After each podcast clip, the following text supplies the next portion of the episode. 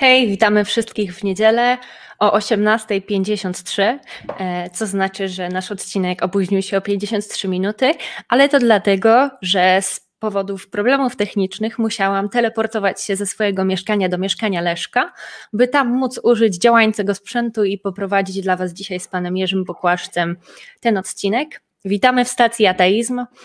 Stacji Ateizm promujemy pozytywny ateizm, rozdział Kościoła od państwa, wspieramy dyskryminowanych ateistów i prowadzimy dialog na temat wiary. Jesteśmy ciekawi, w co wierzycie i dlaczego. Dzisiaj razem ze mną odcinek prowadzi pan Jerzy Bokłażec, znany wam z Jerzy Bokłażec TV na YouTubie i z jego licznych filmów na temat doktryny Kościoła katolickiego, zachowań w kręgach religijnych. Panie Jerzy, czy chciałby pan powiedzieć o sobie jeszcze trzy zdania wstępu, które mogłyby rozszerzyć naszym widzom to, czym pan się zajmuje? Chciałbym przede wszystkim przywitać e, widzów. Dzień dobry, witam wszystkich bardzo serdecznie. Miło mi, że Państwo tutaj są z nami. Prze, przepraszam za opóźnienie. Witam również Panią, Pani Maju. Dziękuję, że, e, że możemy dzisiaj się razem spotkać i możemy razem prowadzić audycję. E, kilka słów o mnie. Tak jak Pani już wspomniała, prowadzę, e, prowadzę kanał na YouTube. Jest to kanał ateistyczny, antyklerykalny. Również działam aktywnie na Facebooku, na Twitterze, tam e, zamieszczam posty z tej tematyki. Mm, to jest właśnie rzecz, którą zajmuję się dość, e, dość aktywnie.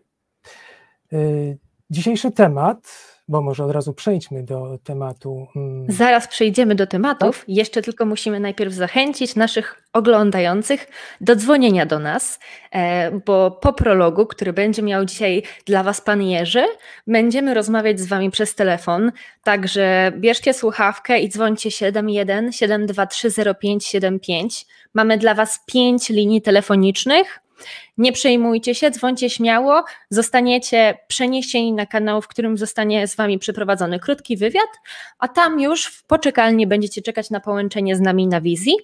Jeszcze zanim Pan Jerzy będzie miał swój prolog, mam dla Was jedną świetną wiadomość. Osiągnęliśmy w ciągu pierwszych kilku dni nasz pierwszy założony cel na Patronajcie za co, ogromnie, za co ogromnie dziękujemy. Wasze wsparcie daje nam mnóstwo motywacji do pracy, mamy wiele pomysłów na nowe formaty, możemy skupić się na pracy kreatywnej. Zapraszamy do zapoznania się z naszym profilem na Patronite i dziękujemy wszystkim patronom. I jeszcze jeden news. W przyszłym tygodniu nie będzie odcinka na żywo, co nie znaczy, że nie będzie odcinka w ogóle. Odcinek będzie i będzie to odcinek specjalny. Więcej odnośnie tego, czego możecie się spodziewać w przyszłym tygodniu, zdradzę na końcu dzisiejszej transmisji. A teraz przejdźmy już do prologu pana Jerzego. E, dlaczego nie warto bronić chrześcijaństwa? To jest hasło, które zaproponowałem na dzisiejszy wieczór. O tym chciałbym porozmawiać, temu chciałbym poświęcić trochę czasu i trochę refleksji. Dlaczego nie warto bronić chrześcijaństwa? E, co mnie skłoniło do podjęcia tego tematu? Taką bezpośrednią przyczyną był wywiad e, z Adamem Michnikiem w Gazecie Wyborczej, zamieszczony niedawno.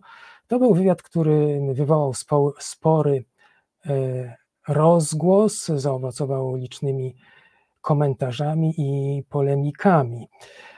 W tym wywiadzie Adam Michnik broni Kościoła i jednocześnie broni, ko, i jednocześnie broni chrześcijaństwa. W jego optyce, w jego perspektywie obrona Kościoła jest jednocześnie obroną chrześcijaństwa. No, jest to o tyle ciekawe stanowisko, że no, Adam Michnik jest intelektualistą e, laickim, a tutaj mamy taką zdecydowaną obronę, zdecydowaną obronę Kościoła i chrześcijaństwa. Kościoła jako instytucji cennej, wartościowej, która powinna mieć swoje miejsce w naszym życiu publicznym, obrona chrześcijaństwa i obrona również katolicyzmu jako, mm, jako tego nurtu, który niesie z sobą cenne wartości.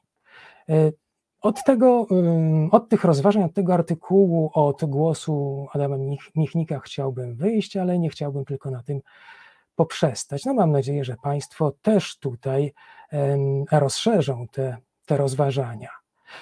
Adam Michnik zaczyna od tego, cofa się w czasy PRL, w czasy komunistyczne i kiedy wspomina te czasy, mówi, że jako pierwszy zwrócił uwagę, że Kościół może być wówczas sojusznikiem ówczesnych opozycjonistów w walce z komunistyczną dyktaturą, ale jak zaznacza Adam Michnik, sojusznikiem, którego nie znamy. To jest bardzo cenna uwaga. Sojusznikiem, którego nie znamy. Moim zdaniem opozycja, jeżeli chodzi o e, stosunki z Kościołem, o relacje z Kościołem, o ocenę Kościoła w tamtym czasie, tkwiła w pewnym złudzeniu.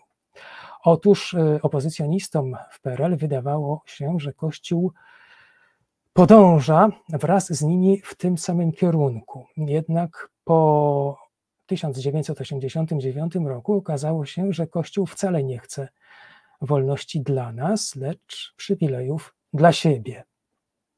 I wówczas y, osobom, które patrzyły na rzeczywistość realnie, łuski spadły z oczu. Do takich opozycjonistów zalicza się na przykład Władysław Frasyniuk, który na temat Kościoła ma zupełnie inne zdanie niż Adam Michnik. Władysław Frasyniuk o Kościele mówi, że jest pazerny, cyniczny, zdemoralizowany, że jest to najbardziej zachowawcza, najbardziej wsteczna grupa w Polsce. I teraz rzućmy okiem na to, co mówi Adam Michnik. Otóż e, Michnik mówi, gdy wyobrażam sobie Polskę bez kościoła, to mam czarny obraz. Nasze życie byłoby o wiele uboższe w sferze etyki. E, ciekawe moim zdaniem jest zestawienie głosów tych dwóch byłych opozycjonistów z PRL. Głosów jakże odmiennych, skrajnie odmiennych. Wydaje mi się, że są to głosy trudne do pogodzenia.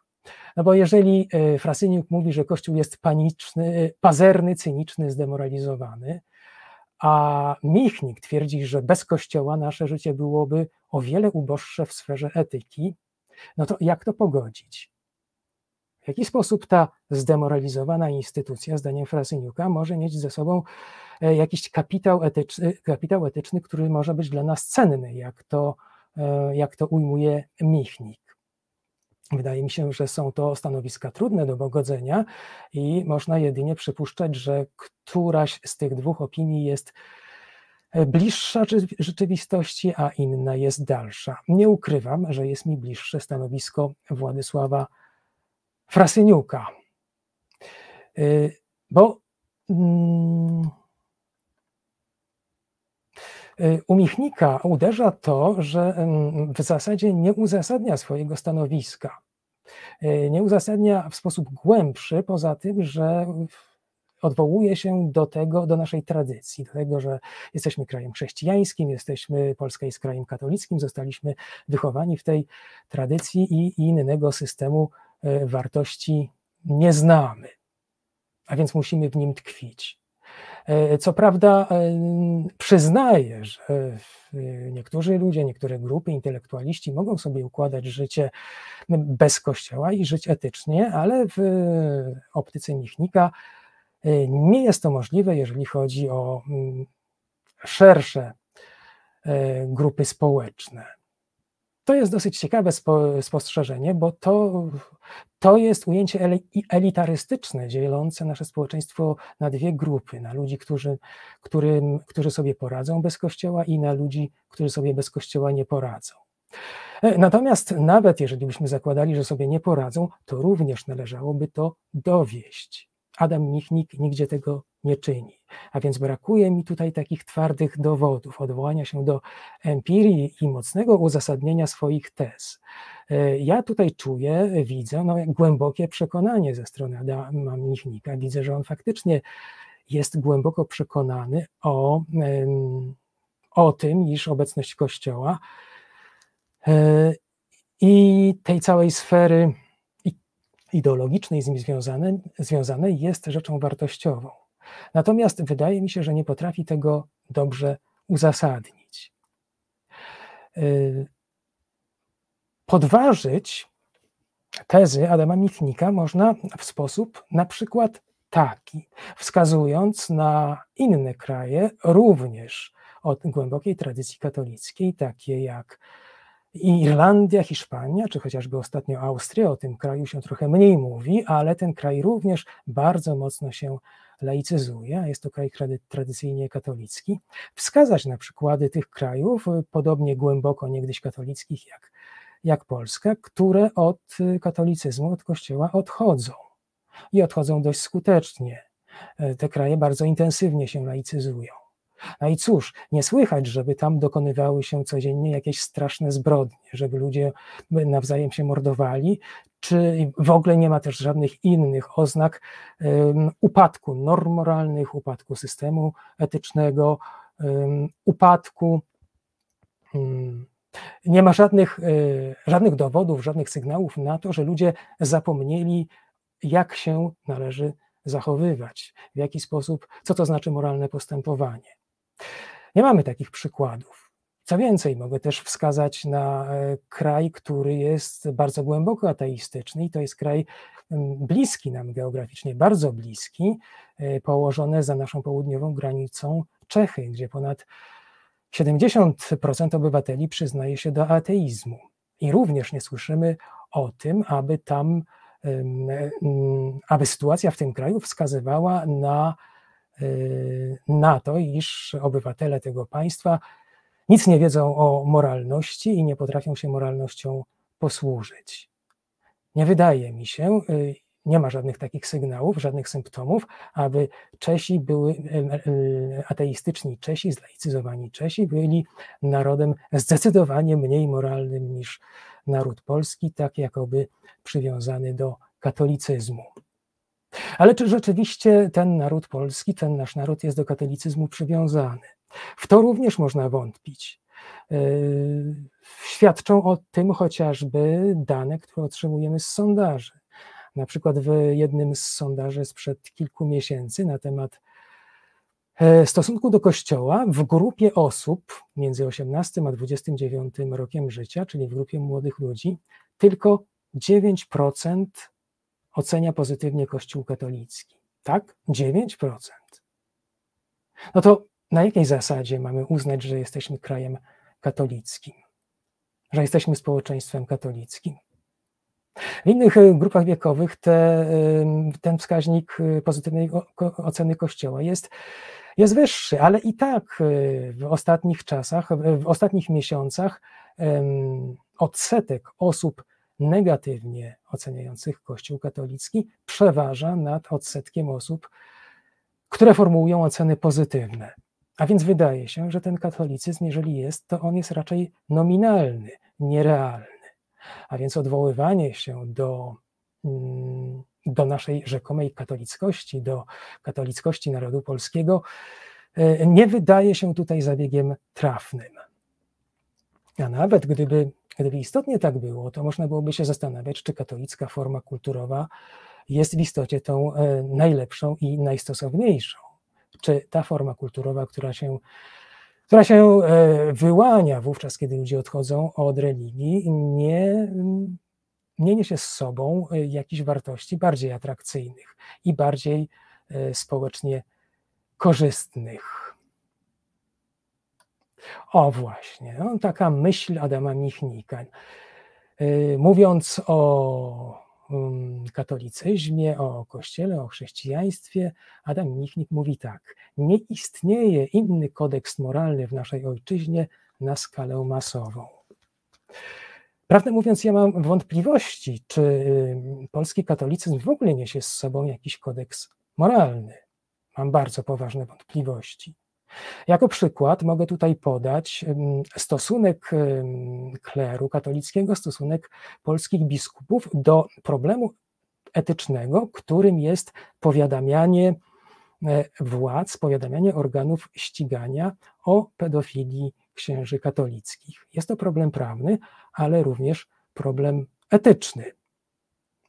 Y, przed 2017 rokiem można powiedzieć, że to był problem głównie etyczny, bo nie było wówczas obowiązku prawnego zgłaszania takich przestępstw. A skoro nie było obowiązku prawnego, to biskupi tych przestępstw nie zgłaszali. Teraz jest taki obowiązek, więc biskupi, więc kurie te przestępstwa zgłaszają. Ale tutaj nie działa żaden kodeks etyczny. Nie, tutaj działa wyłącznie kodeks karny. Biskupi, uzasadniając swoje stanowisko, odwołują się do przepisów kodeksu karnego, a nie do żadnego kodeksu moralnego. No to jest bardzo ciekawe i bardzo symptomatyczne że nie słyszymy tu Ewangelii o wyższości prawa boskiego nad prawem stanowionym. Nie, prawo stanowione jest tutaj ostateczną instancją, do której odwołują się biskupi i w zasadzie nie mają nic więcej na ten temat do powiedzenia. Nie odwołują się do Ewangelii. No i nie dziwię się, że się nie odwołują, ponieważ Ewangelia niewiele mówi na temat powiadamiania o przestępstwach pedofilskich. W zasadzie nic na ten temat nie mówi i nie rozstrzyga tego problemu. Czy wówczas, kiedy, jeśli założymy, że to powiadamianie nie jest obowiązkowe, tak jak to było jeszcze kilka lat temu, czy należy to robić, czy też nie należy to robić? Tego Ewangelia nie rozstrzyga. Biskupi uznali, że skoro e, prawo tego nie nakazuje, więc robić tego nie należy. I koniec, i kropka. A więc nie mamy tutaj odwołania do żadnego kodeksu moralnego. A to jest stanowisko biskupów, a więc elity katolickiej. Co więcej, nauczycieli moralności, więc osób, co do których można się spodziewać, że będą prezentować i uosabiać moralność katolicką w stopniu wyjątkowo wysokim. Nie tylko moralność, ale i właściwe postawy związane z tą moralnością. Natomiast w tej jakże ważnej sprawie, jakże ważnej, jakże istotnej, w ogóle do moralności się nie odwołują. No i jakoś funkcjonują i w dodatku uważani są przez sporą grupę naszych współrodaków za e, autorytety moralne, za nauczycieli moralnych, za osoby, które wiele mają do powiedzenia na temat moralności. No i być może Adam Michnik też uważa, że polscy biskupi mają wiele do powiedzenia na temat moralności, skoro broni polskiego katolicyzmu. No, bardziej zasadnicza sprawa, że mm, Mm, Adam Michnik y, nie potrafi pokazać, nawet zresztą nie, nie, stara się tego zrobić, że jeśli Polacy postępują etycznie, to dzieje się to właśnie dzięki Kościołowi i religii. A można postawić pytanie, czy faktycznie tak jest. Ja mam co do tego spore wątpliwości. Natomiast, aby uzasadnić konieczność i ważność y, etyki katolickiej, obecności Kościoła jako nośnika wartości, jako nośnika norm moralnych, jako nośnika nauczania moralnego w polskiej rzeczywistości, to trzeba uzasadnić, to trzeba pokazać, że jeśli Polacy postępują etycznie, to właśnie dzięki Kościołowi, właśnie dzięki religii. Natomiast ja takiego uzasadnienia w całym długim wywodzie Adama Michnika nie widzę. I zresztą nie widzę takiego uzasadnienia w wypowiedziach innych osób, które zajmują podobne stanowisko, a więc uznają, że mm, obecność Kościoła od strony etycznej jest w naszej rzeczywistości cenna i wartościowa. Tego uzasadnienia nie widzę. Jak mówię, mam spore wątpliwości, czy istotnie tak jest, czy istotnie odwołują się tutaj do tradycji, do przekazu religijnego Polacy i w ogóle polscy katolicy, kiedy Y, kiedy nabywają przekonania, przekonania etyczne. No, zresztą myślę, że można wykonać taki eksperyment. Polecam taki eksperyment osobom niewierzącym, aby zechciały porozmawiać z kilkoma osobami, z kilkoma osobami wierzącymi na temat uzasadnienia moralności. Na przykład zapytać ich, zadać im takie pytanie E, wskazać, że, że e, chrześcijaństwo od strony etycznej formułuje pewne nakazy, pewne normy, pewne zakazy, które na przykład są ujęte w dekalogu. Mamy tam zakaz zabijania, mamy zakaz kradzieży, mamy zakaz cudzołóstwa. Według chrześcijaństwa to Bóg stworzył te normy. Bóg jest ich e, zarówno dawcą, jak i kreatorem. A więc można by zapytać osobę wierzącą, y, ja to robiłem, prowadziłem takie rozmowy, y, więc załóżmy, że mm, Bóg nie formułuje takich zakazów, y, nie twierdzi, że zabijanie jest złem, że kradzież jest złem, że zdrada współmałżonka jest złem, że tego nie ma w dekalogu. Czy w takim razie tego rodzaju czyny byłyby dozwolone? Przeprowadziłem kilka takich rozmów i jeszcze nigdy nie zdarzyło mi się, aby mój rozmówca, osoba wierząca, katolik, bez wahania odrzekł, ależ tak, oczywiście, byłoby dozwolone. Skoro Bóg tego nie zakazuje, to jest dozwolone.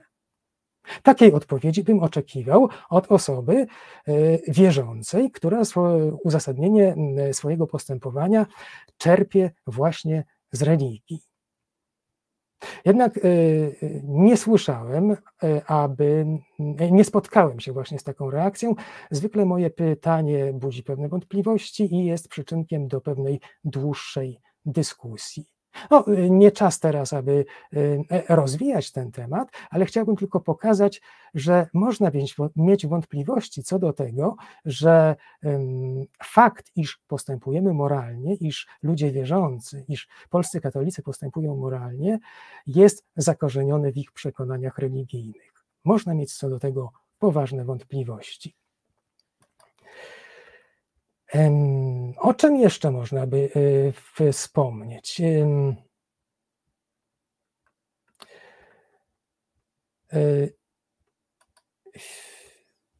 tak, no, jeżeli mówimy o moralności, to też rodzą się od razu takie pytania, takie głębsze filozoficzne pytania o korzenie moralności, o pochodzenie moralności, o uzasadnienie norm moralnych, o sankcje dla tych norm, dlaczego powinniśmy robić, e, postępować tak, a nie inaczej. E, natomiast e, ja chciałbym zauważyć, że aby obalić twierdzenie o konieczności religii, o konieczności funkcjonowania religii dla prawidłowych, etycznych stosunków w ramach społeczeństwa, nie trzeba odpowiadać na te filozoficzne pytania. Wystarczy wskazać przykłady, wystarczy odwołać się do empirii. A więc, no, tak jak to robi nauka, e, sięgnąć po przykłady empiryczne, po dowody empiryczne, czyli wskazać na ludzi i wskazać na społeczeństwa, które żyją moralnie bez religii. Jeżeli uda nam się to zrobić, mamy dowód, że religia nie jest konieczna do tego, aby żyć moralnie. A więc z tego punktu widzenia nie wydaje mi się uzasadnione, y, uzasadniona obrona chrześcijaństwa, katolicyzmu i Kościoła jako, niezbęd, jako y, instytucji niezbędnych do tego, aby Polacy mogli żyć, mogli żyć etycznie. Mam do Pana mm, takie A pytanie. A przykłady społeczeństw y, laickich, które radzą sobie bez etyki, są coraz liczniejsze. Tak jak powiedziałem, y, tradycyjnie, tak jak już wspomniałem, tradycyjnie katolickie kraje odchodzą. Odchodzą od y, religii, odchodzą od katolicyzmu i nic złego się tam nie dzieje. Y, tutaj chciałbym jeszcze nawiązać do Wspominałem o tym przy innej okazji, przy innej okazji pisałem o tym y, w, y, w moich mediach społecznościowych, ale, ale powiem i teraz, bo, bo warto o tym mówić. Mianowicie chciałbym wspomnieć o amerykańskim, o amerykańskim socjologu Philu Zuckermanie. To jest socjolog um, świeckości, profesor socjologii, e, który e, badał społeczeństwa świeckie i społeczeństwa religijne pod kątem dobrostanu tych społeczeństw. I tutaj od razu chciałbym zaznaczyć, że Zuckerman wprowadza ważne rozróżnienie na ateizm yy, przymusowy i ateizm organiczny. Ateizm przymusowy jest to taki, który państwo narzuca swoim obywatelom, jak na przykład w dawnych krajach komunistycznych, jak w Związku Radzieckim, w Chinach, w Wietnamie, natomiast za ateizmem organicznym mamy do czynienia wówczas kiedy ludzie, kiedy społeczeństwa same decydują się odchodzić od religii bez żadnego przymusu. Zuckerman zbadał wiele takich krajów i otóż okazuje się, że kraje o wysokim odsetku ateizmu, ateizmu organicznego lepiej sobie radzą, jeżeli chodzi o ich dobrostan, niż kraje wysoce religijne, co co Zuckerman rozumie przez dobrostan? No to są między innymi takie wskaźniki jak e, takie wskaźniki społeczne jak niski wskaźnik zabójstw, śmiertelność niemowląt, wskaźnik ubóstwa, analfabetyzmu, a jednocześnie oczekiwana długość życia, dobra edukacja, kwestie równouprawnienia płci, bezpieczeństwa obywateli i tak dalej. A więc to są bardzo takie szerokie i liczne wskaźniki dobrostanu, nie tylko sprowadzające się na przykład do zamożności. Nie, jest to problem, jest to kwestia znacznie szersza i okazuje się, że jeżeli chodzi o te wszystkie wskaźniki, to państwa mm, o wysokim odsetku ateistów y, organicznych, państwa, państwa świeckie górują wyraźnie nad państwami religijnymi, takimi jak na przykład Honduras, Gwatemala, Kolumbia, czy też liczne kraje afrykańskie. Tam ten dobrostan jest niski.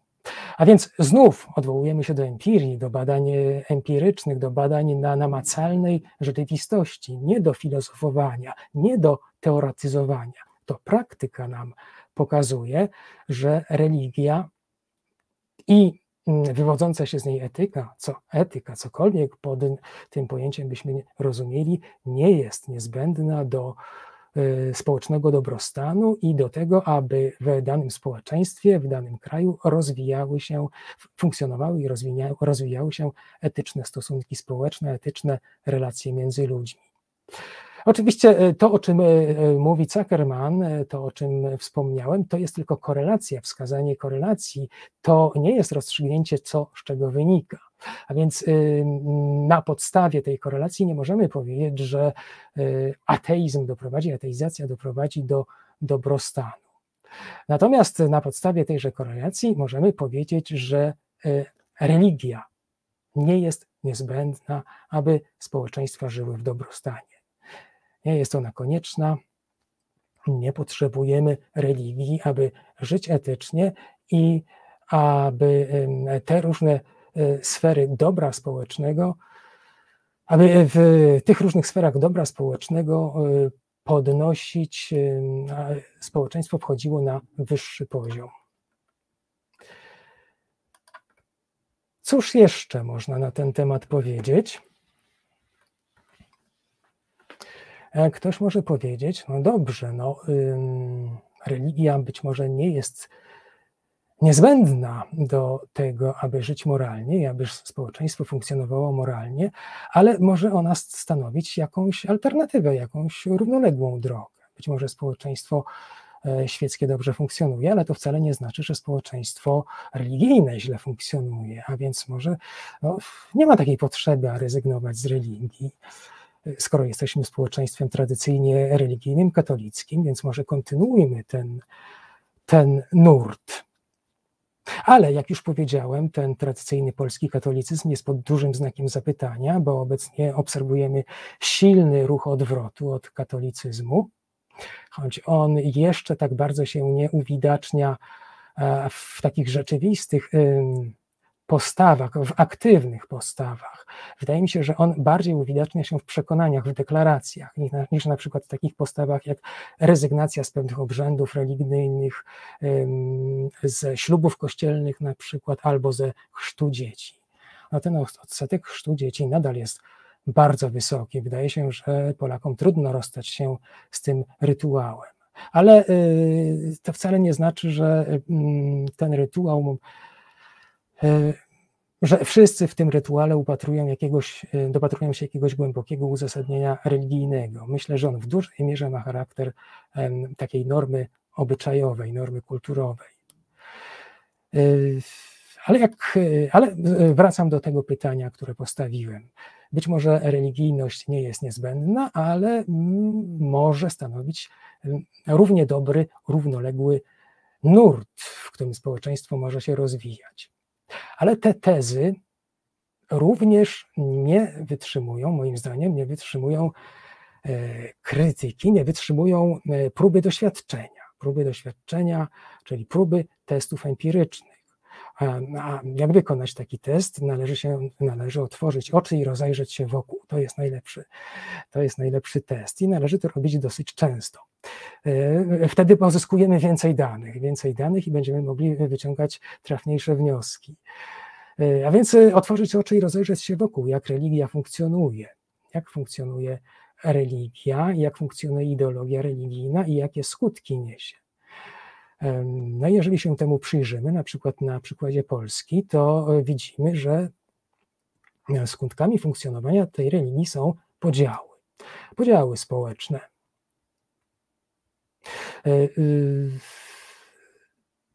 podziały wynikające właśnie, podziały wynikające, które nie są jakąś skazą, nie są jakąś chorobą religii, z której, z której można e, ją wyleczyć, bo jest sporo takich głosów, e, lecz moim zdaniem one wynikają z istoty religii i to jest sprawa, o której opowiadałem w moim najnowszym materiale filmowym na moim kanale na YouTube, który zamieściłem dzisiaj, który mówi o tym, o wykluczeniu jako, jako istocie chrześcijaństwa.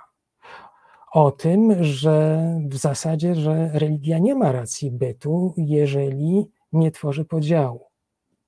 Jeżeli nie tworzy podziału, że ten podział na wiernych i niewiernych, i to antagonistyczny podział jest, jest istotą tej religii. No bo mm, po co wierzyć, jeżeli można byłoby równie dobrze wierzyć, jak i nie wierzyć, no to po co wierzyć? Po co wyznawać chrześcijaństwo?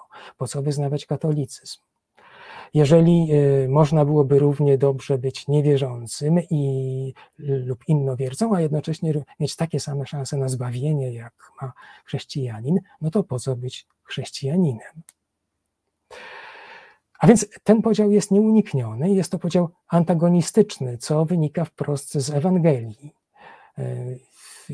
Y, to jest akur- i to jest e, kwestia bardzo dobrze w Ewangelii zarysowana. Co do tego trudno mieć wątpliwości, bo ona została wielokrotnie, e, wielokrotnie powtórzona i bardzo jasno postawiona.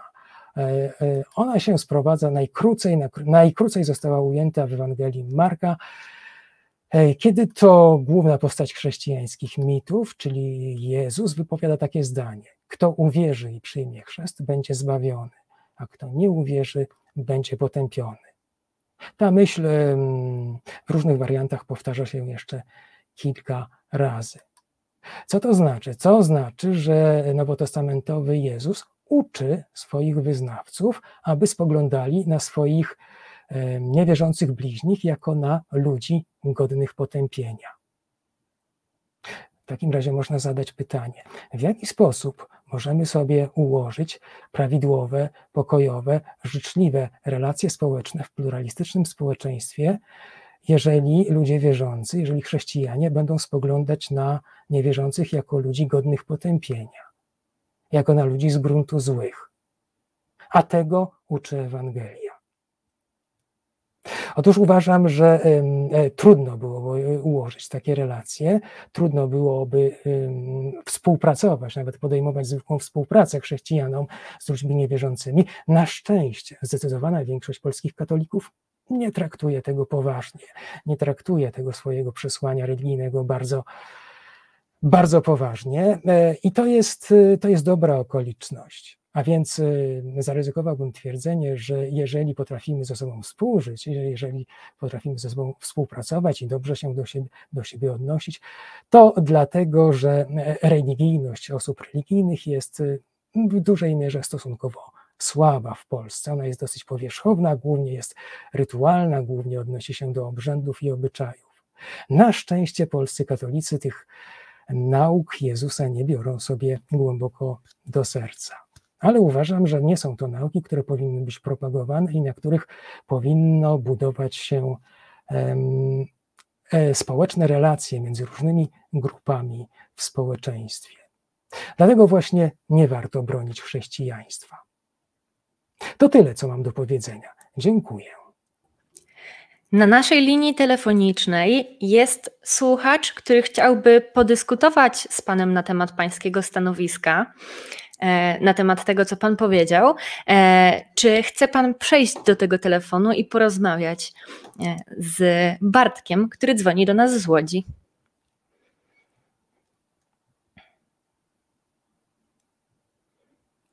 Panie Jerzy, czy słyszymy się? Hmm. Przepraszam, ale nie słyszę.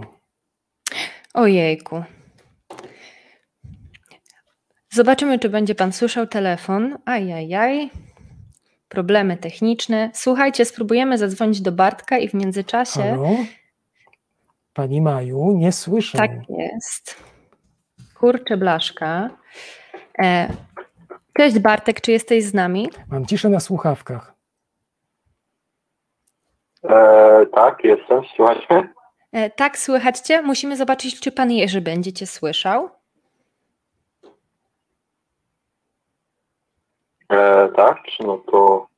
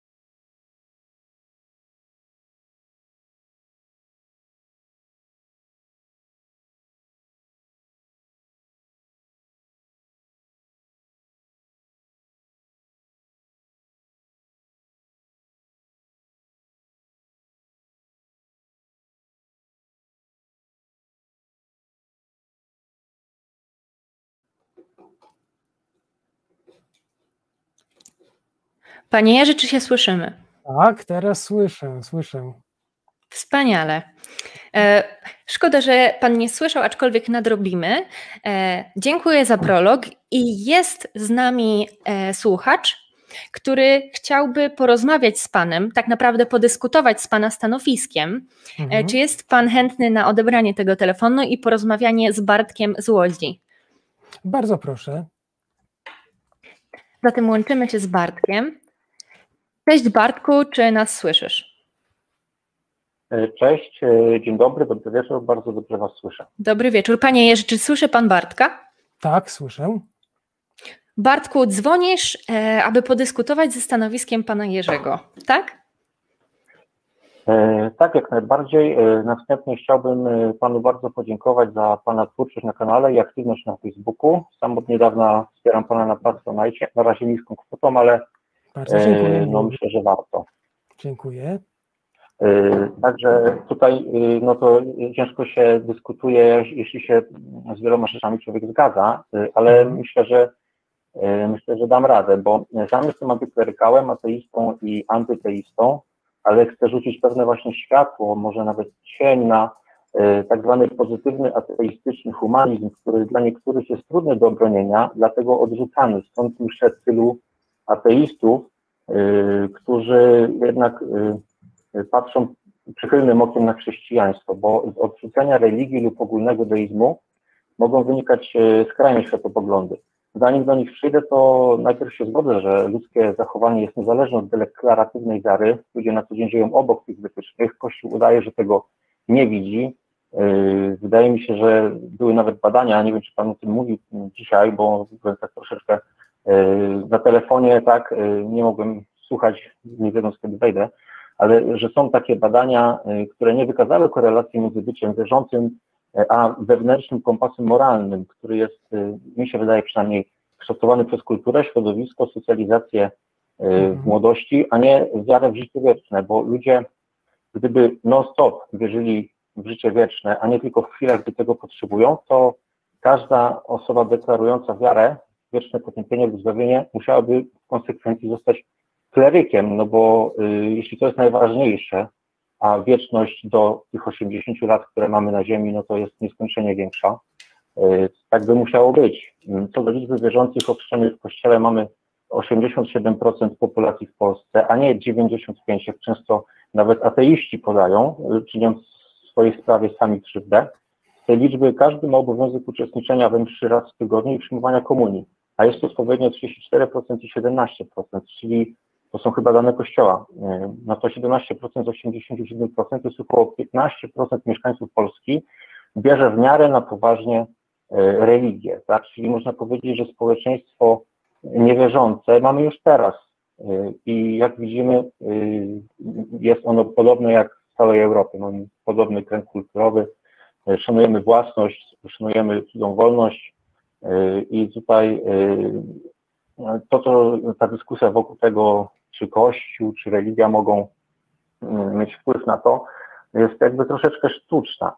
Ale y, i teraz po tym moim wstępniaku y, muszę przejść właśnie do trochę do opozycji, troszeczkę do jako adwokat diabła, bo muszę się spytać o strategię radzenia sobie z bezsensem istnienia, który może się pojawić u ateisty i może doprowadzić do bycia owładniętym skrajnie pesymistyczną filozofią. Dlatego, że y, nie każdy może być Karolem Fiałkowskim, który patrzy na problem braku wolnej woli, y, braku obiektywnej moralności i przechodzi do tego y, bezstresowo, przynajmniej tak to wygląda.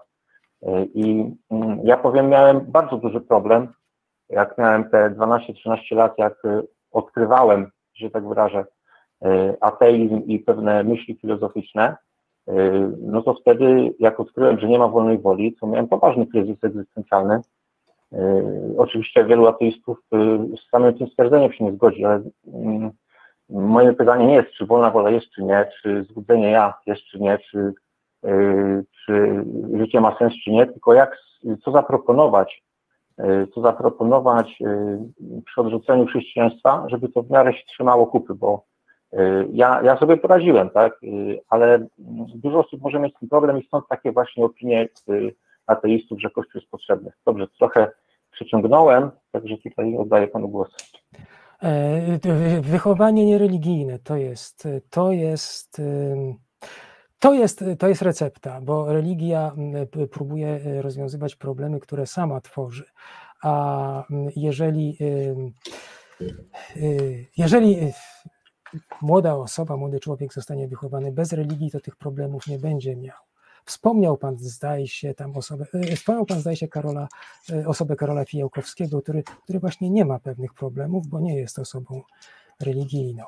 Ja również tych e, problemów, które niesie z sobą religijne rozumienie świata i religijne spojrzenie na świat, nie mam. Także to jest, to jest recepta. I ta recepta sprawdza się w praktyce. I tutaj znów odwołam się do empirii, czyli do przykładu krajów, do przykładu państw y, o bardzo wysokim poziomie świeckości, jak na przykład Czechy, gdzie jest ponad 70% ateistów, Estonia, gdzie jest też również ponad 70% ateistów, w, innych, w takich krajach jak Szwecja, Norwegia, Dania czy Wielka Brytania, również ten odsetek jest bardzo wysoki. Chyba w, w Wielkiej Brytanii niedawno y, ten odsetek y, przewyższył 50% odsetek niewierzących, ludzi uznających się za osoby niewierzące, w każdym razie niereligijne. A więc to jest recepta. Wychowanie bez religii, wtedy y, przestaniemy mieć y, takie problemy, co wtedy, kiedy y, stracimy naszą wiarę religijną. To nie jest żadna strata, to jest wyzwolenie się z wiary religijnej. Tak na to można spojrzeć. Oczywiście, jeżeli są ludzie, którzy twierdzą, że czują to jako stratę, no to ja nie będę z tym polemizował. Skoro tak czują, to widocznie rzeczywiście tak czują, widocznie tak, tak jest.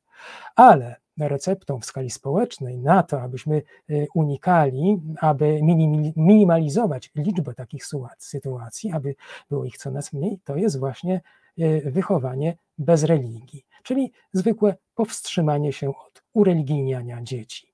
To tyle, dziękuję.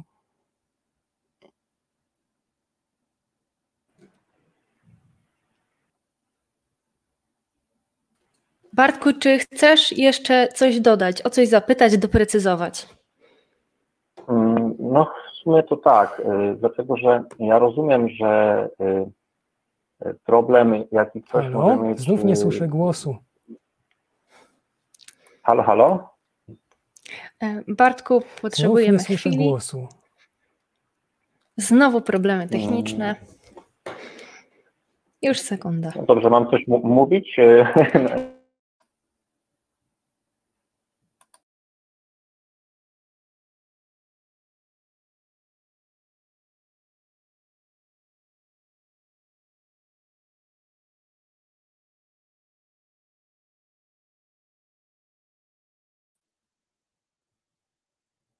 Świeżą przeglądarkę i dopiero wtedy.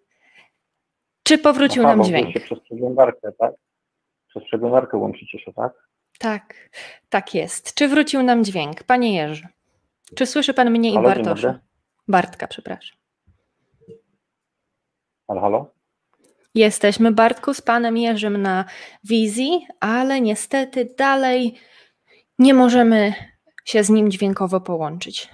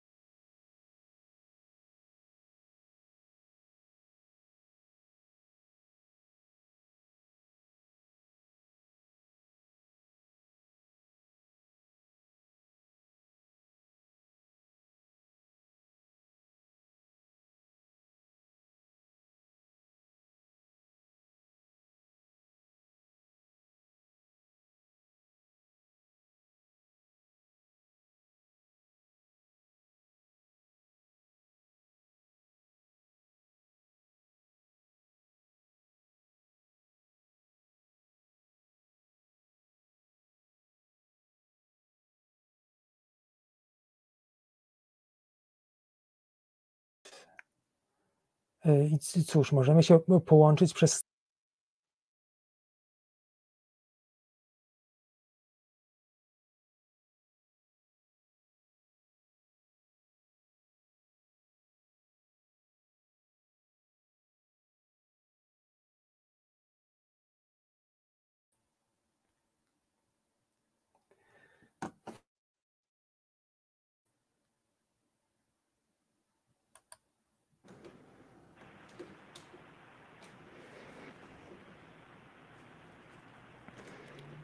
Stacja Problemy Techniczne, witamy w niedzielę. E, Jesteśmy znowu na wizji. Bartku, czy teraz jesteś z nami? Jestem y, jak najbardziej. y, Przepraszamy cię się. Tak. Mam nadzieję, że mnie słyszy pan, pan Jerzy. tak słyszę. Mm, Super. E, Tak, tutaj e, bardzo, bardzo dobrze Pan odpowiedział, tylko że e, ja troszeczkę w inne rejony chciałem zabrnąć z tym pytaniem, dlatego że Mhm. niekoniecznie, ja na przykład, jak mówiłem, że jak w wieku nastoletnim odkrywałem jakby mm, fałszywość chrześcijaństwa, potem jakiejkolwiek religii, to ja nie byłem osobą bardzo, bardzo wierzącą. Ja byłem młodym człowiekiem, który dopiero zainteresował się tą wiarą wcześniej będąc tak naprawdę całkowicie biernym. Y, I mówię tylko o tym, że to odrzucenie y, tej religii y, poniosło, pociągnęło za sobą dalsze szukanie, a to dalsze szukanie spowodowało, że ja nie kupiłem idei humanistycznego ateizmu, nie znalazłem tam wartości i to głównie polega to prawdopodobnie na tym, że jak się człowiek zorientuje, że tej obiektywnej moralności nie ma i nie ma absolutu, y, to, to tutaj nie ma znaczenia, z jakiej on religii wyrósł, albo czy kiedykolwiek był religijny, czy był poddany indoktrynacji, to może, mogą być problemy właśnie egzystencjalne. Przecież ateiści też mają swoje rozterki. I tu chciałbym się też spytać, jak Pan sobie z tym radzi? Czy ma Pan jakąś opinię na temat właśnie problemu wolnej woli, na temat problemu y, złudzenia ja? Jakie, czy, czy zna Pan na przykład esej Ostatni Mesjasz Petera Zapfe, czy zna Pan mm, książkę Spisek przeciwko ludzkiej rasie Tomasza Ligottiego? Czy zna Pan, y, czy Pan ceni albo czy wnikał Pan głębiej w filozofię pesymistyczną Y, dawną i współczesną, czy, czy Pan po prostu jest na to y, odporny, czy Pan odnalazł w muzyce i, i, i w literaturze po prostu swoje, swoje jakieś recepty na to. E, tu chodzi już o oderwanie od kościoła. E, to już są takie kwestie bardzo prywatne, bardzo osobiste. Ja mogę powiedzieć, że ja nie mam po prostu, ja nie mam tego e, typu problemów egzystencjalnych, także też mi trudno byłoby coś doradzić osobom, które takie problemy mają. No mogę tutaj, no cóż, wskazać na być może psychologowie, być może psychoterapeuci tutaj mogą coś doradzić. Także ja nie skupiam się na kwestiach indywidualnych, bo jak powiadam, ja tu nie, nie mam żadnych, żadnych gotowych rozwiązań. Ja natomiast mogę wskazać na kwestie społeczne, na to, co robić, aby takich problemów było jak najmniej. I o tym właśnie już, e, już powiedziałem e, osoba, która żyje w Indiach czy w Japonii, nie myśli w ogóle o tym, co wtedy, kiedy y, straci chrześcijańską wizję świata, bo nie ma takiej wizji. Nie ma takiej wizji, nie ma chrześcijańskiej wizji świata, więc y, życie bez takiej wizji jest jak najbardziej możliwe ono występuje y, na świecie i to bardzo powszechnie i ono nie, do, nie prowadzi do jakichś szerokich, masowych zaburzeń, nie prowadzi do depresji, do zwątpienia na skalę masową. Oczywiście nie można wykluczyć, że zdarzają się osoby, które mają tego rodzaju problemy, ale takie problemy moim zdaniem należy rozwiązywać indywidualnie. E, natomiast e, recepta społeczna jest bardzo prosta życie społeczne bez religii, życie prywatne bez religii, wychowywanie dzieci bez religii. Wówczas nie będziemy mieć tego rodzaju problemów. Dziękuję. No, to, co do, dziękuję. Co do zasady, tutaj się z Panem jak najbardziej zgadzam. To właśnie cenię też w y, Pana filmach i komentarzach, że one się zawsze skupiają na danym zagadnieniu i y, nie wybiega Pan właśnie na jakieś niezbadane wody, Tutaj chciałem troszeczkę y, właśnie Pana pociągnąć za język, ale widzę, że Pan dosyć odporny jest na, na takie podejście, y, także nie będę zajmował więcej linii. Dziękuję bardzo za rozmowę. Dziękujemy Bartku, że byłeś z nami.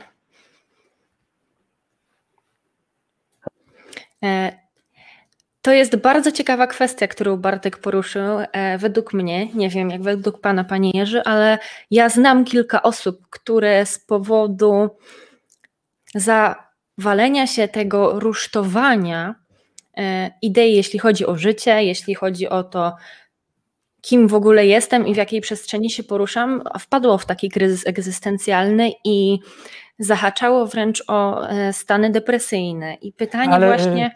Tak, tak jeśli to byłaby osoba panu bliska, pana siostra, żona, córka, syn, to jak wtedy takiej osobie pomóc? Naprawdę nie wiem, naprawdę nie wiem. Ja nie twierdzę, że jestem osobą, która zna odpowiedź na każde pytanie i potrafi sobie poradzić e, w każdej rzeczowej sytuacji. Ja nigdy w takiej sytuacji nie byłem, dlatego nie musiałem podejmować takich decyzji i dokonywać jakichś, jakichś wyborów. E, nie, nie mam żadnych e, złotych recept na tego rodzaju osobiste sytuacje. A jeżeli takie sytuacje występują, e, jak rozumiem, tutaj chodzi o pewne zawalenie się pewnego rusztowania, które mm, zostało zbudowane na skutek religijnego wychowania, tak? Czy to dobrze rozumiem? Tudzież doświadczeń. Ale w każdym razie rusztowania, które opiera się na religijnym fundamencie. O to chodzi. Załóżmy, że tak. A więc właśnie. A więc to pokazuje zło i zbędność religii. Bo skutki mogą być takie, że przy e, zawaleniu się tego rusztowania mm, e, pojawiają się różne niekorzystne sytuacje psychiczne. Gdyby te osoby nie zostały w młodości, w dzieciństwie zaszczepione tego typu treściami, nie miałyby tego typu problemów, tego rodzaju problemów. No, ja miałem to szczęście, że nie zostałem. To jest moje wielkie szczęście. Bardzo sobie chwalę. Uważam się za człowieka niezwykle szczęśliwego z tego e, powodu. E, dlatego też chcę tym szczęściem się dzielić, dlatego jestem tutaj między innymi z Państwem. E, no i to jest propozycja, którą powtarzam, to jest recepta, którą powtarzam. Wychowanie bez religii, bez tego zbędnego balastu bez tego zbędnego balastu, który prowadzi również do tego, że wówczas, kiedy będziemy chcieli go porzucić, kiedy niektórzy będą chcieli go porzucić, może on rodzić różnego rodzaju przykre konsekwencje, również takie, o których Pani wspomniała, a co do których niestety ja nie znam recept na, na ich załagodzenie i na ich zaleczenie. Jasne, rozumiem. Słuchajcie, jeśli ktoś z Was zna kogoś albo sam jest w takiej sytuacji, że nie wie, na czym się opiera, na czym stoi, jeśli chodzi o światopogląd i chce z nami pogadać, zadzwonić, napisać maila, zapytać, przedstawić swoje rozumowanie, to piszcie śmiało na nasz adres mailowy, na Facebooku, dzwońcie do stacji. E, I pamiętajcie, że to, co jest wtedy najważniejsze, jeśli z jakiegoś powodu czujecie się smutni, według mnie jest otaczanie się ludźmi, którzy sprawiają, że znowu czujecie się szczęśliwi.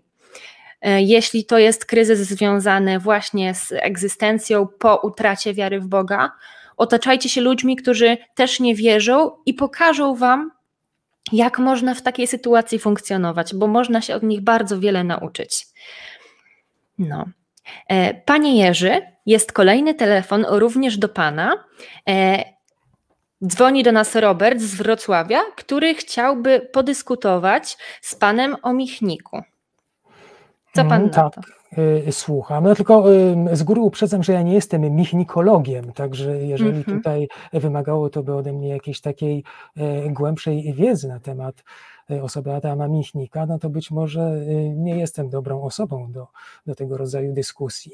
E, tutaj kwestia, pan Adam Michnik posłużył mi, wywiad z panem Michnikiem posłużył mi jako punkt wyjścia do pewnych dysku, do dyskusji, do zaprezentowania własnego stanowiska właśnie na tle tych myśli, tych refleksji na temat Kościoła, które mm, zostały w wywiadzie z Adamem Michnikiem wyeksponowane, wyeksplikowane. Natomiast jeżeli chodzi o rozmowę o samym Adamie Michniku, no to to ja nie wiem, czy ja jestem dobrym partnerem do takiej rozmowy i też nie wiem, czy ta rozmowa dla mnie byłaby jakoś specjalnie pasjonująca. Zobaczymy, ponieważ Robert jest już z nami na wizji. Robercie, czy jesteś e, tutaj z nami? Czy nas słyszysz? Tak, słyszę bardzo dobrze. Jesteś gotowy zafascynować pana Jerzego Michnikiem? Tak, oczywiście, to znaczy, nie wiem, czy mi się uda to, nie, nie, nie mam takiego celu, być może moja zapowiedź została do końca dobrze zrozumiana. może się przedstawię, w takim sensie, że powiem dwa słowa. Ja zostałem wychowany oczywiście chrześcijańsku i musiałem się z tego wyrywać. Wiem to szybko, jak to, jak to jest ciężko i rozumiem tego naszego kolegę Babka, który dzwoni przed chwilą i, i też się może do jego słów odniosę, jakoś może mu pomogą. E, natomiast to, co chciałem powiedzieć, e, to to, że jestem jak najbardziej za tym, co mówił pan, pan Jerzy. Podobają się rodzaj programy, jestem bardzo wdzięczny i też go wspieram i, i w ogóle i i super i mam nadzieję, że się jeszcze bardziej przyczyniał do laicyzacji naszego społeczeństwa i w ogóle życia. To, co jak chciałem nawiązać do pana Michnika, e, to to ten wywiad też bardzo zainteresował i mam to jakoś tam za złe, powiedział. Choć tak w ogóle to bardzo go lubię i cenię za jego, za jego życie i, i wkład, czy to, co się w Polsce rozegrało w ciągu ostatnich kilkudziesięciu lat. Natomiast. Tak, oczywiście, no ale to jest odrębna to, kwestia, tego nikt nie podważa, przynajmniej chyba w naszym gronie. Oczywiście. To, co chciałem jakby nawiązać, to to, e, co się wiąże pośrednio z tym, co mówił Michnik. E, otóż e, w Polsce jest taka legenda kościoła, który walczył, walczył z komuną i, i, i wygrałem, prawda? W jakimś stopniu oczywiście tak. Oczywiście kościoły były taką, taką przystanią dla, dla działaczy opozycyjnych w okresie PRL-u i dużo w tym prawdy jest. Jednak musimy podczynić kroki, żeby to zdemistyfikować. Zdemistyfikować. Tak. No. Dziękuję. Tak, tak, tak. Y, I mm, jak to trzeba patrzeć? Owszem, Kościół to robił, tylko ważne są intencje. Kościół walczył o miejsce do dojenia. Co za określenie. On nie robił dla Polski. Popatrzmy też na historię świata. E, Kościół, który przyłożył się do rozpadu Polski, do zaborów, który Watykan, władze kościelne nigdy nie potępiły e, mocarstw, które Polskę rozebrały, nigdy nie, poparł, e, nigdy nie potępił tych, tych państw, nigdy nie poparł, choćby moralnie, czy jak, jakkolwiek inaczej, polskich powstań, Y, który kooperował z Mussolinim, z faszystami, który pomógł, pomógł oczywiście bardzo pośrednio, ale partia chrześcijańska niemiecka przecież zniosła do, do władzy Hitlera w zamian za obietnicę konkordatu, którą ten oczywiście spełnił. I tak dalej, i tak dalej. Popatrzę na historię i po prostu Kościół, owszem, walczył z komuną, ale tylko w imię po to, żeby mieć kogo dolić. No to ja o tym wspomniałem. Wspomniałem o tym na początku mojego wystąpienia, że, że Kościół e, nie walczył o, o wolność dla nas, tylko o przywileje dla siebie, a więc ten antykomunizm był e, trochę taki interesowny. Zresztą ja myślę, że sam fakt e, bycia antykomunistą nie jest żadną przesłanką etyczną no, Kościół był antykomunistyczny, przynajmniej takie spostrzegane, ale zauważmy, że na przykład hitlerowski nazizm również był głęboko antykomunistyczny. I czy z tej przesłanki wyciągamy wniosek o jakimś wartościowym zapleczu etycznym hitlerowskiego nazizmu? No chyba nie. Dlatego sam fakt, sam fakt antykomunizmu, on jeszcze nie owocuje w jakieś e, szczególne wnioski e, etyczne, jakieś szczególne wnioski etyczne i też nie jest e, jakby szczególnym powodem do chwały, tak jak nie uważamy, aby antykomunizm nazistów w jakiś sposób w jakiś sposób przyczyniał się, poprawiał ich negatywny obraz.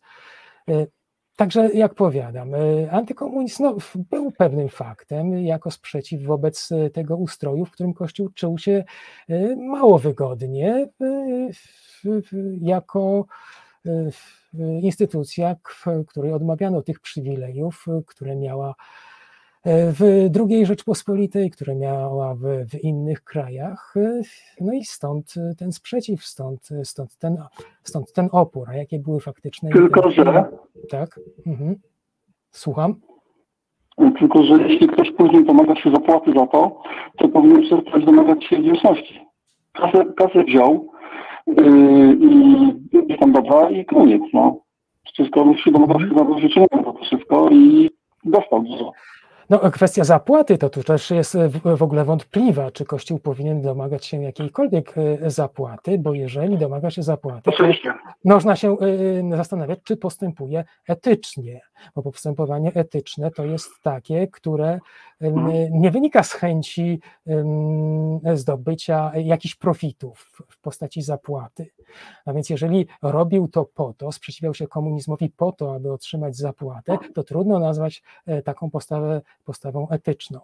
Dlatego e, też w ogóle nie widziałbym sensu, nie, nie widziałbym sensu w takim spojrzeniu na rolę Kościoła mm, i na stosunek do Kościoła po roku 1989, że jak twierdzą niektórzy, e, wymaga, należało jakoś odpłacić się e, Kościołowi. No nie uważam, aby się należało w jakikolwiek sposób odpłacać. Oczywiście, oczywiście. Kontynuując jakby Pana tutaj obecność i, i, i tematykę.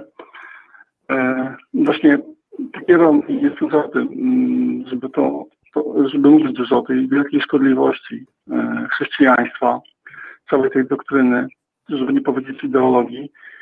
I mm, moim, moim zdaniem jest zbrodnią na ludzkości było coś takiego jak wprowadzenie religii do szkoły. Tak bym to nazwał. To jest wymiar w skali zbrodni na ludzkości. I co zrobić, żeby to może się tak to nie da, bo to spowoduje bunty właśnie ludzi, którzy, którzy są jakoś tam zaangażowani uczuciowo w religię, że, że to nie przejdzie, ale żeby starać się to zneutralizować.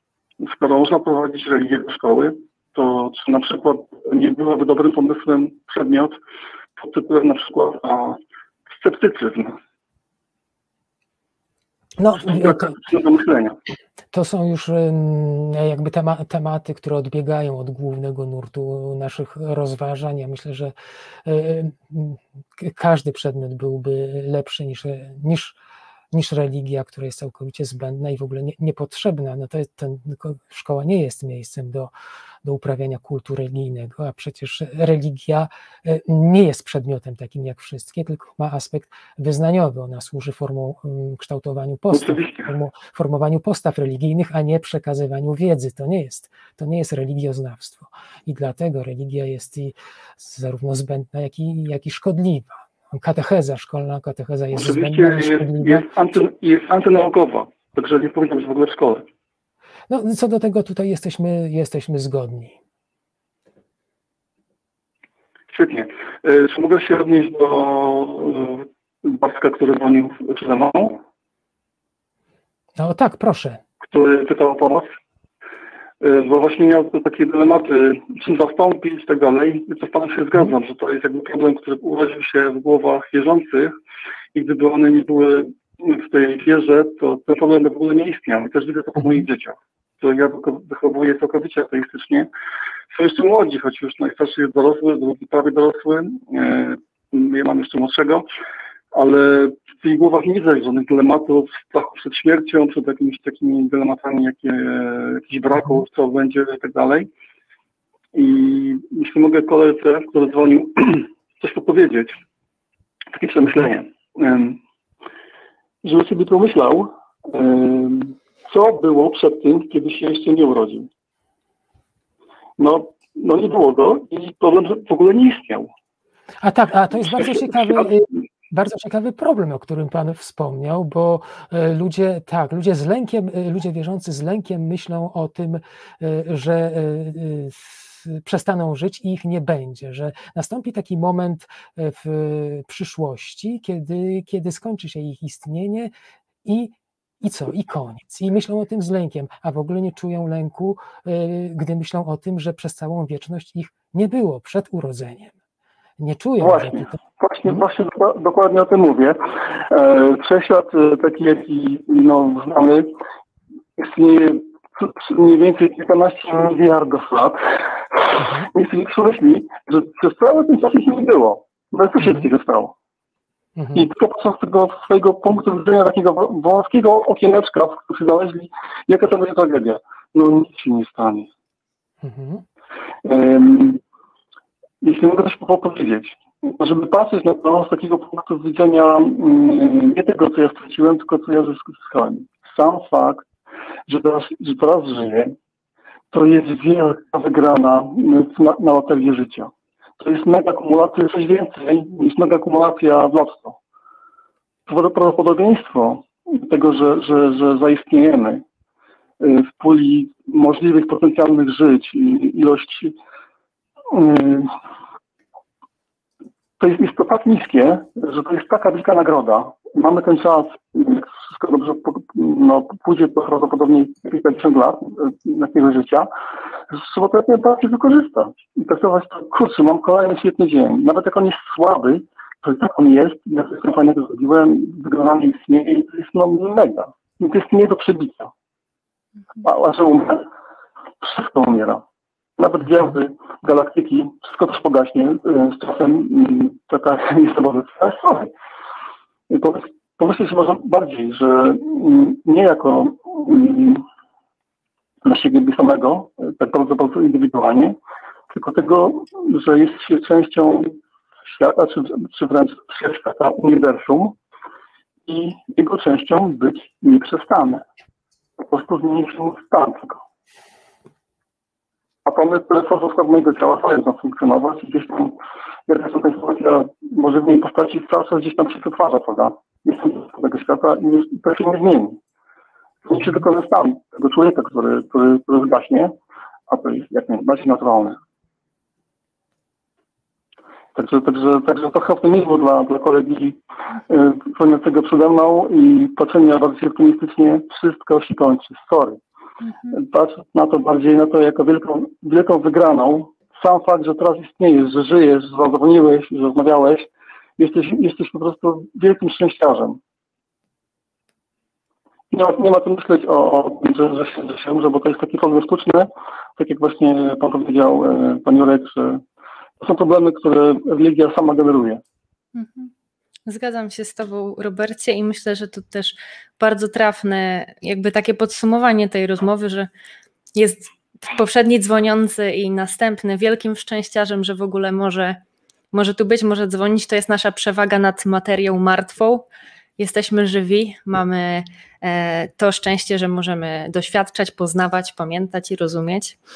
E, I dzięki Robercie za ten telefon. Chyba na dzisiaj e, skończymy rozmowę, bo czeka nas, na nas jeszcze kilku dzwoniących. Ja Dzięki, że byłeś z nami. Dzięki. Dzięki śliczne.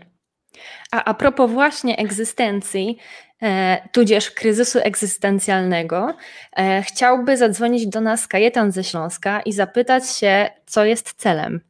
E, panie Jerzy, to jest temat, e, tudzież rozważanie, które może kiedyś przeszło Panu przez myśl, może nie, ale jestem bardzo ciekawa, czy będzie miał Pan jakąś radę dla Kajetana, tudzież odpowiedź do jego przemyśleń, komentarza. Zaraz spróbujemy połączyć mhm. się z Kajetanem.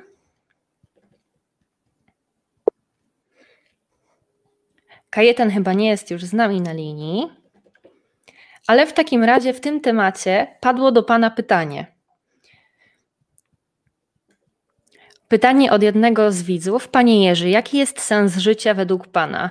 Bądź czy zadawanie takiego pytania nie ma, nomen omen, sensu? Nie, to jest dobre pytanie. To jest dobre pytanie. To nie jest, odpowiedź na to nie jest szczególnie skomplikowana. No, sens życia jest taki, jaki sami sobie wykreujemy, stworzymy, jaki sami sobie ulepimy, wyrzeźbimy.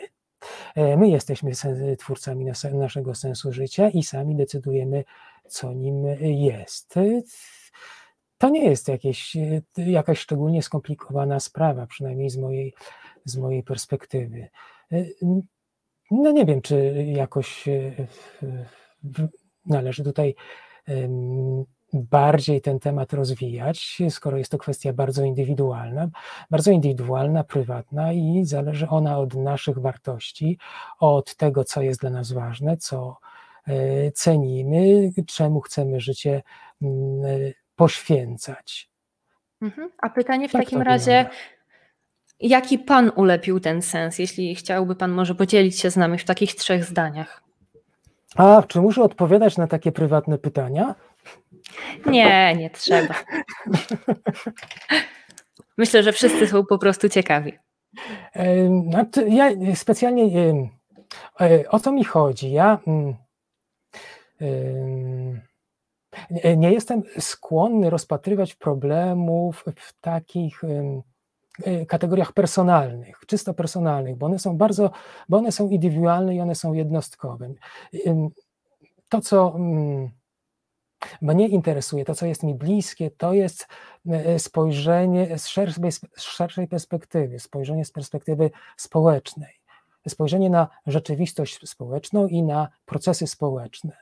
I dlatego właśnie, kiedy tutaj jeden z dzwoniących e, wspomniał o takim bardzo konkretnym problemie osobistym, ja na to pytanie nie odpowiedziałem, tylko wskazałem na pewną sytuację społeczną i na receptę społeczną, jak rozwiązać ten problem w świetle społecznym, a nie w indywidualnym. Ponieważ problemy indywidualne są no jak powiadam, bardzo, e, bardzo osobiste i no one w zasadzie wykraczają poza zakres tej refleksji, której ja się oddaję i w której, e, która jest przedmiotem moich zainteresowań. Jasne, rozumiem. Dziękuję za odpowiedź. A odnośnie Pana wcześniejszej rozmowy o wychowaniu w katolicyzmie, o tym, że wychowanie w niereligijnym społeczeństwie mogło być rozwiązaniem na wiele problemów, chciałaby zadzwonić do nas Basia z Poznania i porozmawiać o wychowaniu w katolicyzmie, a wychowaniu w innych religiach. Cześć Basiu, jesteś z nami na wizji. E, już jestem? Tak, jesteś z nami. Mm, dobrze. Ja chciałam e, na początek bardzo podziękować Stacji Ateizm za e, w ogóle zaproszenie pana Jerzego, bo ja wcześniej nie znałam jego kanału, a odkąd pojawiła się zapowiedź tego odcinka, to, to, to się z nim zapoznałam i bardzo dziękuję za te merytoryczne, ciekawe materiały, którymi pan Jerzy się dzieli. Nie, nie dziękuję. A, chciałam Chciałam się odnieść e, troszkę do, do Pana rozmowy na początku z, z Bartkiem, który dzwonił. I tutaj e, poprzez e, kolejnym dowodem anegdotycznym Pana zdania na temat tego, że te pewne problemy, z którymi tacy ateiści, którzy, którzy odeszli od religii, się mierzą, takie dylematy związane z sensem życia, czy, czy, czy, czy właśnie z taką potrzebą znalezienia czegoś większego, rzeczywiście w dużej mierze mogą być wytworem tego, E, wychowania w religii. I mam takie wrażenie e, na podstawie zderzenia doświadczeń e, pomiędzy mną, osobą wychowaną w rodzinie katolickiej praktykującej. Ja odeszłam od kościoła katolickiego dosyć e, wcześnie, jako nastolatka, ale potem jeszcze e, gdzieś tam w, tym, e, wokół tego chrześcijaństwa wszystko się kręciło. I ostatecznie odwróciłam te poglądy jako osoba dorosła, a moim partnerem, który, który był wychowany we Francji, jest Francuzem i chociaż on i jego rodzina określali się zawsze jako tacy kulturowi katolicy, co wynikało prawdopodobnie z tego, że no tam społeczeństwo jest dużo bardziej różnorodne i to jest pewne takie określenie e, bagażu kulturowego rodziny, powiedzmy, czy jakiejś przeszłości, czy pochodzenia. On zupełnie religijnie nie był wychowywany. I miałam taki właśnie moment, kiedy rozmawialiśmy o filmie e, Rebecca Fox, How Will It Go of Fables. E, nie wiem, czy Państwo tutaj znają. To, był taki, to jest taki film dostępny na YouTubie. Na podstawie, on powstał na podstawie ankiety, którą Rebecca Fox przeprowadziła E, w której ateiści z, z całego świata mogli się wypowiadać na temat doświadczeń. E, nie wiem, czy ja Państwa słyszę, bo widzę, jesteśmy, mam wyciszoną rozmowę, które tak. Państwo... A, dobrze, widzę, że Pan Jerzy tutaj rusza ustami nie wiem, jakie mam opóźnienie. Dobrze, e, tak, więc i pamiętam, że bardzo duże wrażenie na mnie zrobił ten film, a szczególnie to, że autorka, która sama zdaje się nie była wychowana jako osoba religijna, kiedy mm, zadawała pytanie na temat tego, jakie obawy związane z odejściem od religii e, mieli, e, miały osoby e, tutaj udzielające odpowiedzi, zaproponowała kilka takich gotowych odpowiedzi na podstawie swoich przypuszczeń. No i mówiła na przykład o tym, że być może ludzie obawiają się na przykład odrzucenia przez swoją rodzinę w wyniku tego, że, że odejdą od religii, zaskoczyło ją to, że e, bardzo wiele osób, i to tych wywodzących się z różnych religii, e, pisało o tym, że e, już po odrzuceniu właściwie poglądów religijnych boją się piekła. No ona się tego nie spodziewała, bo, bo wydawało jej się, że skoro ktoś nie wierzy, to dlaczego miałby się bać piekła? No i ja rozmawiałam o, o tym z moim partnerem i, i zwierzyłam mu się z tego, że ja rzeczywiście też gdzieś mam takie poczucie głęboko zakorzenione przez to, co mi przekazywano w dzieciństwie, chociaż racjonalnie już to odrzuciłam, to tego bardzo trudno jest się wyzbyć.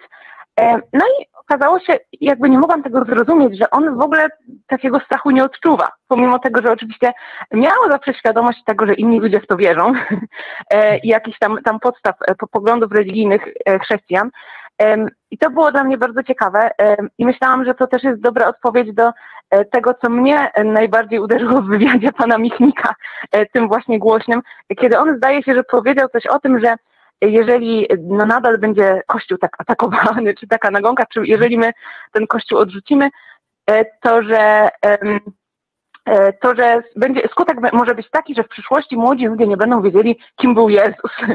To mnie bardzo rozbawiło, bo ja uważam, że jakby obserwuję to, e, mając te doświadczenia z osobami, które jakby są wychowane w krajach tej właśnie kultury wywodzącej się w jakiś sposób z chrześcijaństwa, czy, czy w której chrześcijaństwo odegrało dużą rolę, ale jednak odcięto jakby Kościół od takiego wpływu silnego na, na te państwa e, i, i właśnie w tej, w tej laickości e, francuskiej, która przecież jest niesamowicie ważną wartością, podstawową dla nich, że te osoby doskonale wiedzą to wszystko, rozumieją, e, jakie są podstawowe zasady chrześcijaństwa, znają historię Kościoła czasem pewnie nawet lepiej niż my, bo nie są obciążone mhm. takim emocjonalnym spojrzeniem na nie.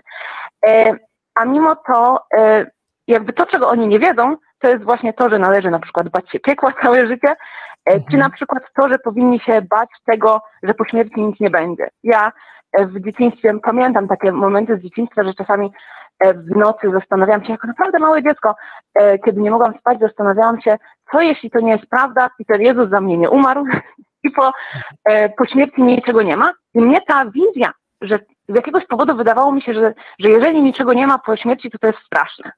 Dla mojego mhm. partnera to jest całkiem normalna rzecz i on się nigdy nad tym nie zastanawiał, czy coś po śmierci być powinno. Także uważam, że e, tak naprawdę e, nie osobom, które nie były wychowane, indoktrynowane religijnie, wiedzy o religiach wcale nie brakuje, a za to e, nie są obciążone właśnie, właśnie tym, tym wszystkim. I nawet wydaje mi się, że tak troszeczkę przewrotnie, jeżeli ktoś bardzo się martwi o sytuację Kościoła E, czy o właśnie tak zwaną nagonkę na Kościół, to myślę, że tak naprawdę odejście od, e, od, tego, e, od tego mieszania państwa i kościoła, czy, czy takiego przekonania, że my wszyscy musimy być katolikami, jak ktoś nie jest katolikiem, to żaden z niego Polak, tak naprawdę może być dla, tak naprawdę dla kościoła lepsze, dlatego że ja widzę to, że ja jako osoba, która ma taki emocjonalny stosunek do tego, dlatego że też musiałam długo sobie sama wszystko układać i, i odchodzić od tych przekonań. Mam dużo bardziej negatywny stosunek do Kościoła, podczas gdy Francuzi, których znam, mają oczywiście świadomość wielu grzechów Kościoła, ale nie jest to coś, co dla nich, co powoduje u nich bardzo silne negatywne emocje. Takie, które odczuwam ja i odczuwa coraz więcej Polaków. Mhm. E, także tym tylko chciałam się podzielić. E, właściwie nie mam, e, nie mam tutaj pytania, ale chciałam no, zgodzić się tutaj pan, z Panem w kwestii tego, że, że jak najbardziej nie jest tak, że jeżeli tak jak obrońcy status quo, tacy jak pan Michnik, chyba im się wydaje, że po prostu jeżeli my odwrócimy jakiś jeden element naszej rzeczywistości, to cała ta rzeczywistość się zawali, nie będzie żadnych wartości i niczego nie będziemy wiedzieć. Mhm. Tak. Dzięki, Basiu. Bardzo dziękuję. To wszystko z mojej strony. Dziękuję. To jest dla ludzi perspektywa niektórych nie, zupełnie nieznana, a ty się zderzyłaś z tym szokiem kulturowym. E, bardzo miło było wysłuchać. Tak, ja e, tylko jeszcze na koniec powiem, że nawet no, pierwsze moje emocje w tej sytuacji były takie, że ja odczułam po prostu zazdrość. Ja e, po prostu zazdrościłam mojemu partnerowi tego, e, że on z pewnymi rzeczami po prostu się nie musi mierzyć, z którymi ja się mierzyłam i, i jeszcze trochę nadal mierzę. Dziękuję bardzo. Jasne. Dzięki Basiu.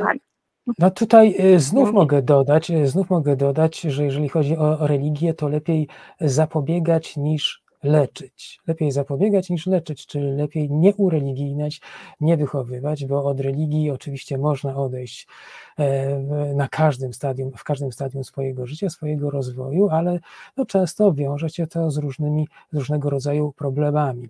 Zazwyczaj jest to e, koniec pewnego świata i, i te, te rozstania bywają, bywają trudne i pozostają poza tym po tym takie residua, tak jak właśnie jakby taki dziwny, irracjonalny strach przed piekłem. No, po, po, co? Skąd on, skąd on się wziął, skoro, skoro osoba już od, od, odeszła od tych poglądów, a jednak takie rzeczy, jednak takie rzeczy pozostają, o jak się okazuje, pozostają, trudno się pozbyć tego całego bagażu, tego wszystkiego bagażu, który, tego całego bagażu, mm, który ludzie zyskują jako obciążenie w bardzo wczesnym dzieciństwie. I zupełnie niepotrzebnie.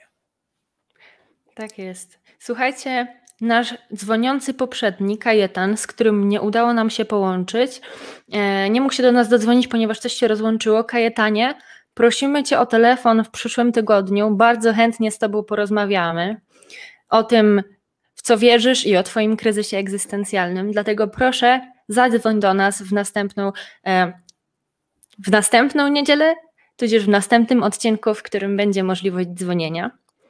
To na dzisiaj był ostatni telefon, telefon z Basią, a teraz przejdziemy jeszcze do kilku pytań, komentarzy z czatu, które nawiązują do dzisiejszego odcinka. Tutaj odnośnik do komentarza i wypowiedzi pana Jerzego o e, moralności i o tym, jak znaleźć i jak kreować cel życia. E, każdy ma sobie indywidualnie moralność wykreować, jak się potem te indywidua dogadają. Ale ja mówiłem o kreowaniu sensu życia, a nie moralności. To są dwie zupełnie inne sprawy. Nie, ja nie twierdzę, że moralność można sobie e, indywidualnie wykreować, to znaczy można, można sobie wy, indywidualnie wykreować, ale ja nie polecałbym tej drogi. Ja nie polecałbym tej e, drogi. No, wszystko, co wiemy o moralności, to, co wiemy o moralności, to e, każe nam patrzeć na moralność jako twór społeczny i kulturowy, jako, jako tę sferę, która jest powstaje w, w, społecznościach ludzkich i jest wynikiem e, zarówno oddziaływania społeczności, jednostek na siebie i społeczności na siebie, jak i też pewnych uwarunkowań czysto ewolucyjnych. No, to jest e, dość świeża dziedzina, ale nie tak świeża, aby o niej nic nie wiedzieć. E, wiedza o tym, że jesteśmy istotami z natury moralnymi, z natury empatycznymi, że nie jesteśmy czystą tablicą, jeżeli chodzi o kwestie moralne i co więcej, dziedziczymy to po zwierzętach, po naczelnych, przecież takie zachowania empatyczne zaobserwowano o, nie tylko u, u naczelnych, również u delfinów i u słoni. Badania nad małymi dziećmi, e, nad niemowlętami, wtedy kiedy jeszcze nie znają języka, więc nie znają słów, nie posługują się pojęciami, więc nie można im przekazać żadnej wiedzy za pomocą pojęć. Badania nad takimi małymi dziećmi pokazują, że one również przejawiają zachowania moralne empatyczne, że preferują na przykład takie zachowania, które powszechnie uznawane są za moralne a y, gorzej odbierają takie zachowania jako obserwatorzy tych zachowań, które powszechnie uznawane są za niemoralne. A więc y, ta moralność jest y, w nas, ta moralność jest w nas, no wystarczy ją pielęgnować i uważać, aby jej nie tłumić. A do tłumienia moralności i zachowań moralnych świetne nadają się y, ideologie religijne, czego mamy dowody, czego chrześcijaństwo dowodziło przez 2000 y, lat i dowodzi również niestety teraz. Okej. Okay. Kolejny komentarz. E, mówił Pan o tym, że Polska może być krajem e, bez religii, e, bez Kościoła katolickiego już na samym początku i że nie zgadza się Pan z tym, jakoby nasz kraj nie przetrwał e, bez chrześcijaństwa. Tu jest pytanie. Problem, tudzież twierdzenie, problem nie jest w tym, czy katolicyzm jest najlepszy, tylko co miałoby go niby zastąpić. A dlaczego zakładamy, że coś miałoby zastąpić katolicyzm? To, na to pytanie należałoby odpowiedzieć. Ja y, nie wiem, nie wiem, dlaczego mielibyśmy zakładać, że katolicyzm jest to coś, co wymaga zastąpienia. Ja tak nie uważam. Katolicyzm zasługuje na to, aby zaniknął, aby mm, y, przestał istnieć w naszej rzeczywistości społecznej, w naszej rzeczywistości prywatnej. A więc odpowiedzią na katolicyzm jest brak katolicyzmu, odpowiedzią na religię jest brak religii. I co, co w tym miejscu? Mamy wtedy dużo wolnego czasu, dużo więcej wolnego czasu, który my możemy poświęcić na e, uczestnictwo w kulturze, na lektury, na e, naukę, na, e, na muzykę, poezję, filozofię i tak dalej. Temu wszystkiemu możemy się poświęcać zamiast religii. Spędzimy ten czas, poświęcimy ten czas znacznie pożyteczniej. No więc no, to, to zamiast katolicyzmu. Tak, bardzo trafna odpowiedź, też zgadzam się z tym. Porównać to można do pytania, czym zastąpić brak nowotworu. No właśnie, no właśnie. No nie, nie chciałem aż tak drastycznych porównań używać, aby nikt nie poczuł się urażony, ale no po prostu nie uważam, że religia jest to coś, e, co, wymagało co wymagałoby zastąpienia. Religia jest to coś, e, co warto byłoby, aby zaniknęło, aby zniknęło z naszego horyzontu doświadczeń, zarówno prywatnych, jak i społecznych. Mhm.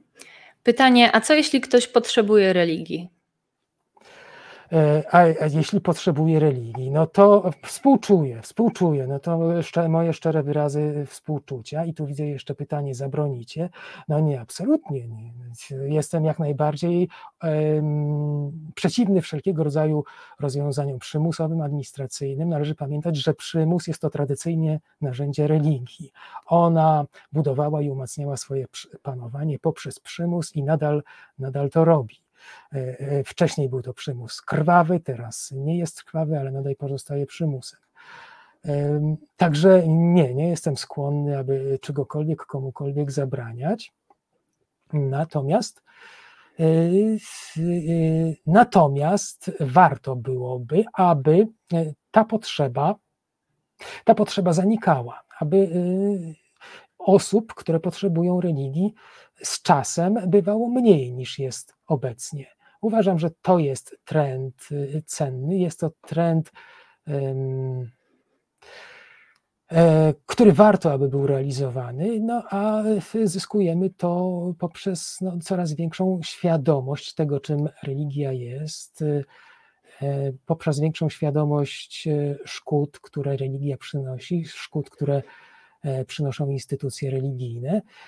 No i wskutek tego zyskujemy, pojawiają się większe szanse, aby coraz więcej osób od religii odchodziło i coraz więcej osób i coraz mniej osób tej religii, mm, religii potrzebowało. Także znów, jeżeli pada takie pytanie bardzo indywidualne, bardzo prywatne, to moja odpowiedź y, jest, ma charakter społeczny ma charakter grupowy, społeczny, obejmująca szerszy zakres niż wyłącznie kontekst prywatny. Dziękuję. Słuchajcie, i tym akcentem będziemy kończyć dzisiejszy odcinek. Dziękuję bardzo Panie Jerzy, że był Pan dzisiaj z nami, mimo problemów technicznych, z dźwiękiem, ja z opóźnieniem. Bardzo, bardzo dziękuję. Bardzo miło było Pana mieć. E, e, dziękuję Pani, dziękuję e, wszystkim widzom, bardzo dziękuję, bardzo jestem wdzięczny, że właśnie mimo tych problemów zdecydowali się Państwo tutaj dzisiaj razem z nami być. Bardzo dziękuję. Koniecznie zajrzyjcie na kanał na YouTubie Pana Jerzego, Jerzy Bokłażec TV. Słuchajcie, a w przyszłym tygodniu opublikujemy zamiast standardowego odcinka na żywo rozmowę z naszą słuchaczką, która po odcinkach o seksie zdecydowała się opowiedzieć nam swoją historię. I ta historia będzie dostępna już dla Was w przyszłym tygodniu o 18. Pamiętajcie, że możecie nas śledzić na naszej stronie www, na YouTubie, na Facebooku, na Instagramie. Piszcie na grupie dyskusyjnej naszych widzów na Facebooku, a także na nasz adres mailowy kontakt małpa stacja myślnikateizm.pl. Jeśli chcecie wesprzeć nas w naszej działalności, to możecie znaleźć nas na Patronite. patronite.pl ukośnik stacja myślnik ateizm. Dzięki, że byliście z nami i do zobaczenia w przyszłym tygodniu.